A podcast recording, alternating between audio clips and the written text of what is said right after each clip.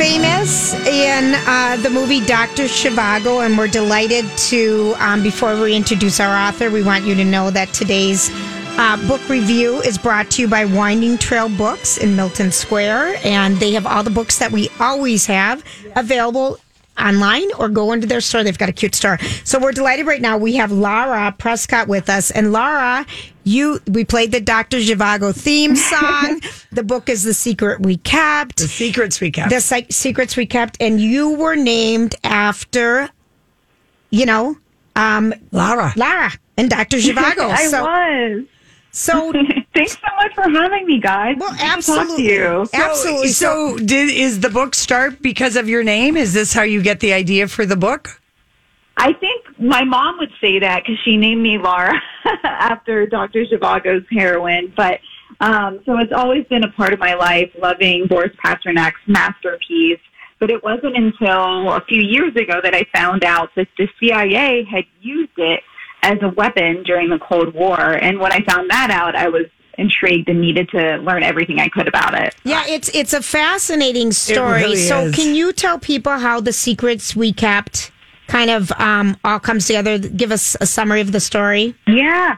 Yeah. So I am telling the almost stranger than fiction true life story of how the CIA had printed and smuggled Dr. Zhivago back behind the Iron Curtain where it was banned.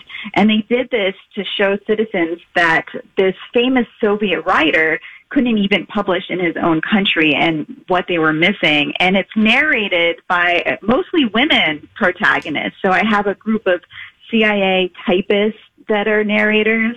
And then I have two women spies that are based on some of the early CIA women spies.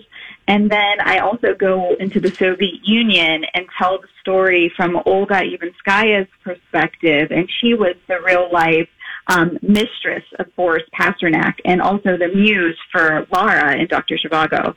So it goes back and forth between East and West telling this, this story. And, and it's and I didn't know the story of had- the writing of Dr. Zhivago that it was published in Italy. It was famous in the West. Yeah, I had no idea. and it was never even allowed in uh, Russia at, until 1988. What? Yes. Yeah, I mean that's yeah, just was- wild. It, it is. It's um. It was banned. So it was written in 19. He finished it in 1956. And in Soviet culture, you needed to send it to the state publishing houses to get approved. And Boris Pasternak was the most famous living Soviet writer at the time. And so he sent his manuscript off and didn't hear anything back and soon realized that this was not going to be published in his native home. Um, and so the Italians did smuggle it out of the country, and it was printed first in Milan um, by an, a publishing company called Feltrinelli.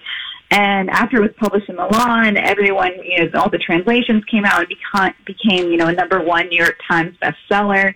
And this is when the CIA got involved because they said, you know, we're going to use this book that's banned and show the citizens that, you know, maybe the Soviet Union is keeping things from them and keeping freedoms from them. Right. Which is just fascinating to me. So the thing is, oh, so we have the U.S., the women that were called the secretaries at the time who did work for the CIA. Yeah, okay. and then and then we have Olga and Bor and um, Boris Bori Boris. I loved Olga. I loved her voice. Olga? Yeah. Yeah. Oh, thank you. I really, she was the one for me that I really felt for.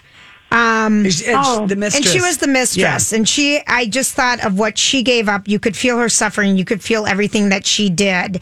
Um, what is the, you know, this, you must have done so much research to find out about these women because women were only secretaries at the time or homemakers, you know, to have these roles. Yeah, I mean, well, first off, um, for, about Olga, I was fortunate enough to read her own words and what happened during this whole Zhivago affair um, in the Soviet Union, and she was actually sentenced to the Gulag um, as punishment to Boris Pasternak to put pressure on him to stop writing the novel, and so she really suffered greatly. And I was always interested in that woman that's behind the man, behind the man in the spotlight. Mm-hmm. And so when I was reading her own words about what happened, I just knew she had to tell half of the story. And in the West, I did so much research on the roles women had in the early CIA and the only jobs that they were, you know, able to do. They often weren't allowed to rise above those ranks. And especially women who had fought in World War II in the OSS, which Right. was the precursor to the CIA. And then when the CIA was formed after World War II and they transitioned over, they went from being in the front lines to being behind the desk. And so even though my characters of Irina and Sally um, in the novel are fictional characters, um, they're based on a lot of these real life women's stories that are just now coming out. And I'm mm-hmm. happy to see there's a lot of nonfiction being written about these women, like Virginia Hall being one of mm-hmm. them, and because they're truly heroes. Absolutely. Yeah, And, it- and you uh, and you give them a good I mean, we feel like we know them as well. The book, if you're just joining us, is The Secrets We Kept. It's by Laura Prescott. This was a Reese Witherspoon book club pick for the month of September. How did that come about? Well, da, It was I a mean, miracle to me. yeah, but I how mean, it- exciting! That, that's got to sell a lot of books having her imprint on it, like, I you know, mean- Oprah. I feel so grateful that Reese picked my book because, you know, I'm a debut author. This is my first novel. Mm-hmm. No one really knows who I am. And, you know, just her giving her stamp of endorsement opens it up to this huge platform of readers who are eager to read her recommendations. And so I feel so grateful and privileged Laura, to, to be in that spot. It's so cool. Okay, so we don't have much time with you. Can we ask you the Oh, yeah. la- the last great book that you read? Oh, I just read a book by Sally Rooney. She's an Irish writer, and she wrote a book called Normal People, and it's a novel, and I loved it.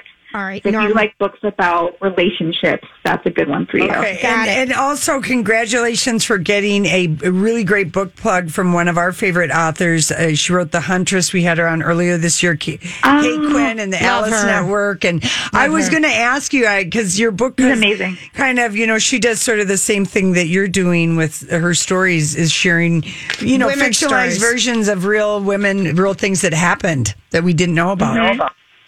Yeah, she's an absolute inspiration and just so generous and inspiring to see her career unfold. So yeah, I'm I'm interested in telling those stories too. Well, Well, we'll you're, look for- you're going to be able to because we have already heard the secrets we kept have been it's been optioned, right? yes, so All right. fingers crossed. All right, fingers crossed. Keep writing. We've got a couple copies to give away. Laura Prescott, The Secrets We Kept. Thank you. 651 641 1071.